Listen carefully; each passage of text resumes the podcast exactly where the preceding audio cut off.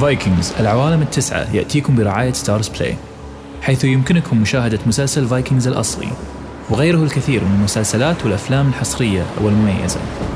اضغط على الرابط الموجود في وصف الحلقة لتحميل تطبيق STARZPLAY واحصل على فرصة المشاهدة المجانية لمدة 30 يوم.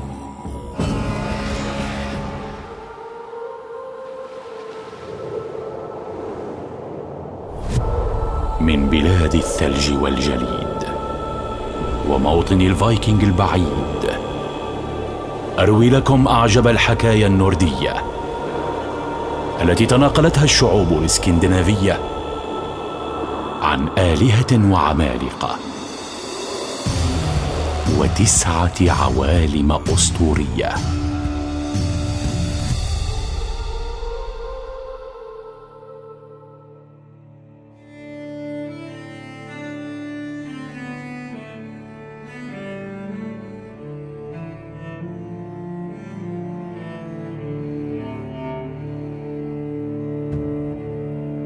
قصتنا السابقة.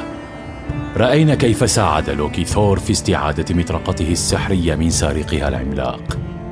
فأصبح الاثنان على وفاق لفترة وجيزة بعد ذلك اليوم. وعندما قرر ثور يوما أن يخوض مغامرة جديدة في يوتنهايم أرض العمالقة. رافقه لوكي وجاء معهما خادم ثور واسمه تيالفي وهو من جنس البشر. وقد عرف بسرعته الفائقة.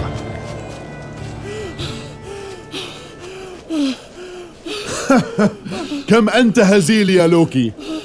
حسنا فلنخيم هنا الليلة.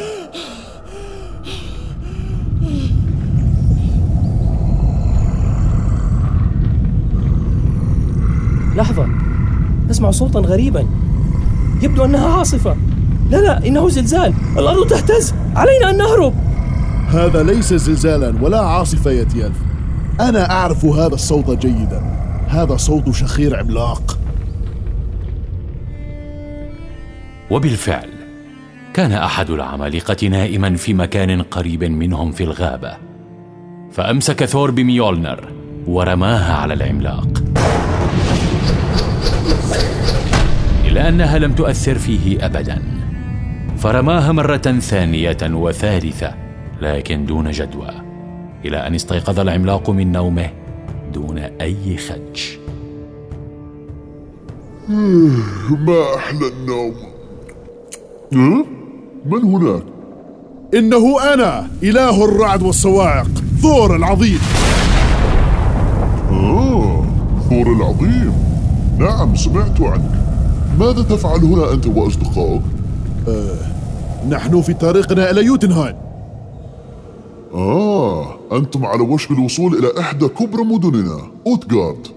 أسلكوا هذا الطريق من هنا وستصلونها قبل غروب الشمس. ما بال هذا العملاق الأحمق؟ يعاملنا بلطف. لما لا يرتعد خوفا مني؟ هي عملاق!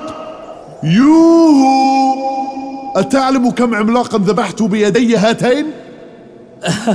ما يقصده سيدي يا عملاق يا طيب هو أننا نشكرك على مساعدتك لنا. أليس كذلك يا مولاي؟ ها؟ آه آه نعم. في غاية الشكر. أها. إذا لنذهب إلى هناك الآن يا ثور. فيبدو أنها قريبة جدا. ولا بد أن نجد مأوى وطعاما بسهولة هناك. فتوجه المغامرون الثلاثة إلى المدينة التي تحدث عنها العملاق. فواجهتهم بوابة ضخمة مغلقة فبدأ ثور بمحاولة فتحها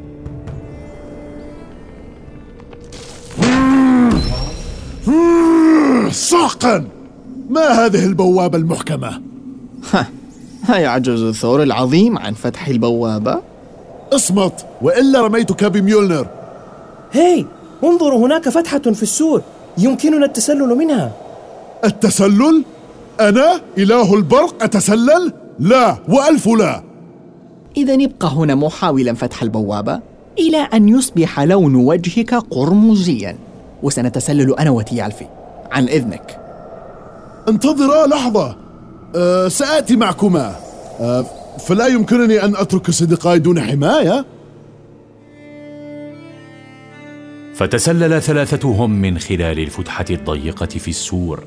بعد أن استسلم ثور العنيد للأمر رغما عنه وعندما دخلوا إلى القصر أخذتهم الدهشة لما رأوه. فقد كانت أرضية القصر مصنوعة من الألماس والسقف مصنوع من اللؤلؤ. أما عرش الملك فكان من العقيق النادر. وصولجانه من الذهب والمرجان وقد فرشت في القاعة الهائلة مائدة من كل ما لذ وطاب. كان المنظر مبهرا حتى أن مغامرين لم يتمكنوا من الكلام. فخاطبهم الملك بنفسه قائلا أهلا أيها الرحالة. ألكم أن تعرفون بكم وبسبب زيارتكم؟ نعم أنا ثور العظيم إله الرعد والصواعق. وقد تعب رفقاي من الرحلة وأهلكهما الجوع فتوسلا إلي أن آتي إلى هنا طلبا لبعض الطعام والمأوى. أها حسنا. لكن نحن في أورتغارد لدينا طقوس معينة للضيافة. وما هي إلا أن يتحدان الضيوف فيما هم به ماهرون. وإن فازوا نالوا مطلبهم. أفأنتم أهل لذلك؟ طبعا وبكل سرور. هذا أسهل بكثير مما تتصور. سأبدأ أنا يا ثور. اسمح لي يا ملك العمالقة. فمهارتي هي الأكل السريع وأتحدى أن يغلبني أي منكم بذلك. هاتوا لوغي وعدوا مائدة التحدي. فبدأ لوكي والعملاق المسمى لوغي بافتراس ما وجد أمامهم من طعام بسرعة همجية أدهشت الناظرين. وقززتهم في نفس الوقت. الا أن التحدي كان لصالح العملاق الشرعي.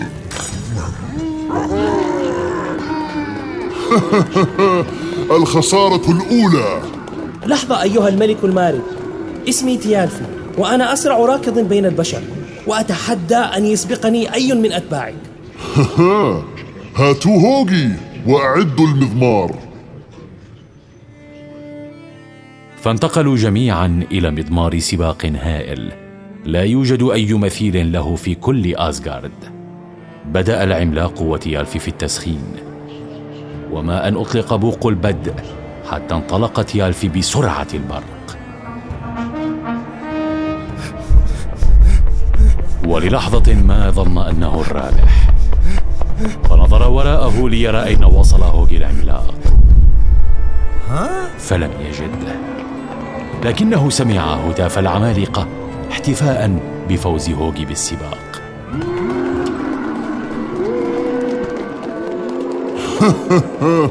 الخسارة الثانية. والأخيرة يا مارد فلن يكون هناك ثالثة. فأنا أقوى مخلوق في العوالم كلها وقوتي لا مثيل لها. فأتني بأقوى أتباعك ليصارعني وسأهزمه مغمض العينين. هاتوا حماة العجوز وحضروا الحلبة حماتك؟ أقول لك هات لي أقوى أتباعك فتأتيني بعجوز هزلاء؟ استعد للخسارة الساحقة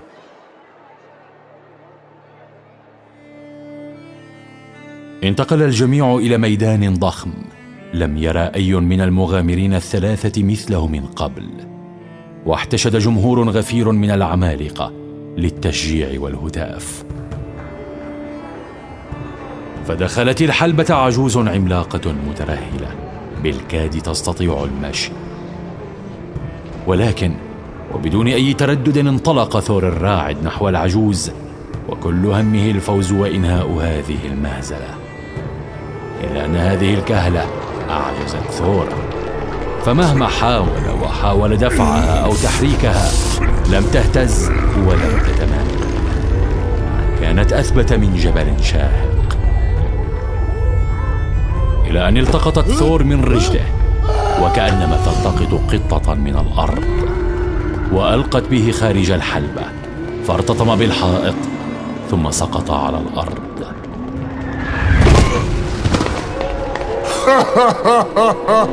الخسارة الثالثة يا ملك الصواعق. ولكن بما أنكم أمتعتمونا بهذه التحديات المضحكة فلكم أن نطعمكم قبل رحيلكم عنا. فعادوا جميعا إلى قصر العملاق الملك. وكانت في انتظارهم مائدة هائلة وضع فوقها كل أصناف الطعام مما لذ وطاب. بل حتى وجبة ثور المفضلة. وهي أكتاف الثيران البرية بخلطة الزعفران. كانت موضوعة أمامه وانبثقت منها رائحة شهية. وبدأ الجميع بالأكل والشرب إلا ثور الذي فقد شهيته بعد تلك الهزيمة المحرجة وهو شعور لم يعرفه من قبل.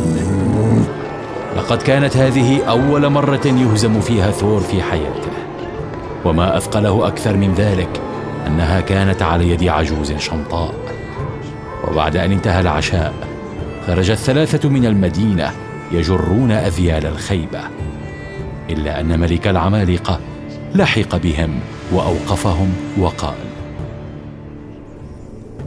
إذا ما شعورك الآن يا ثور العظيم بعد هذه الهزيمة؟ أتعلم ما يؤلمني حقا؟ هو أنني أصبحت أضحوكة العوالم بسببك اسمع يا ثور كان هذا درسا لك في التواضع ماذا تقصد؟ أقصد أن كل ما رأيته ما كان إلا خدعة بالسحر أتذكر ذلك العملاق الذي كان نائما في الغابة؟ هذا أنا وعندما رأيت مدى تكبرك قررت أن ألقنك درسا في التواضع وماذا عن المدينة؟ والقصر الباهر والطعام والتحديات كانت كلها سحرا وخدعا لوكي العملاق كان في الحقيقة نار فمهما أكل لوكي فالنار طبعا ستغلبه. أما هوغ السريع فهو الفكر والتفكير ومهما كانت سرعة تيالفي فلن يكون أسرع من الفكر. وأما حماتي فهي الكبر ومهما كانت قوتك يا ثور فكبرك أقوى منك وهزمك. سحقا لك يا أيها الوغد الغشاش سألقنك أنا الآن درسا. لن تحيا يوم آخر لتتذكره.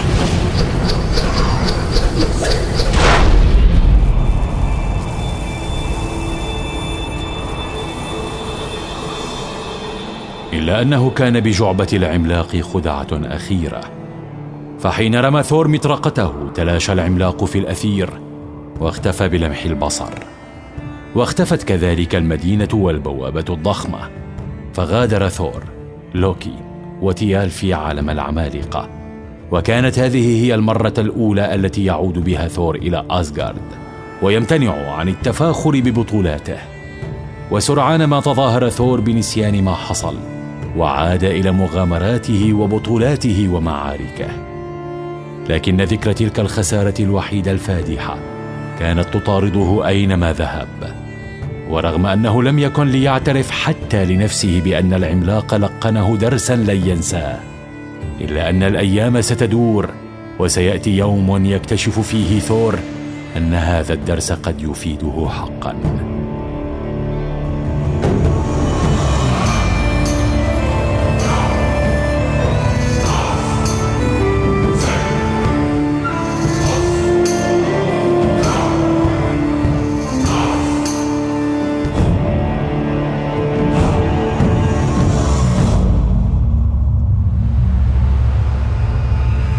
إذا أعجبتكم هذه الروايات فحتما سيعجبكم مسلسل Vikings التلفزيوني. المتوفر حاليا على STARZPLAY بمواسمه الخمسة الكاملة.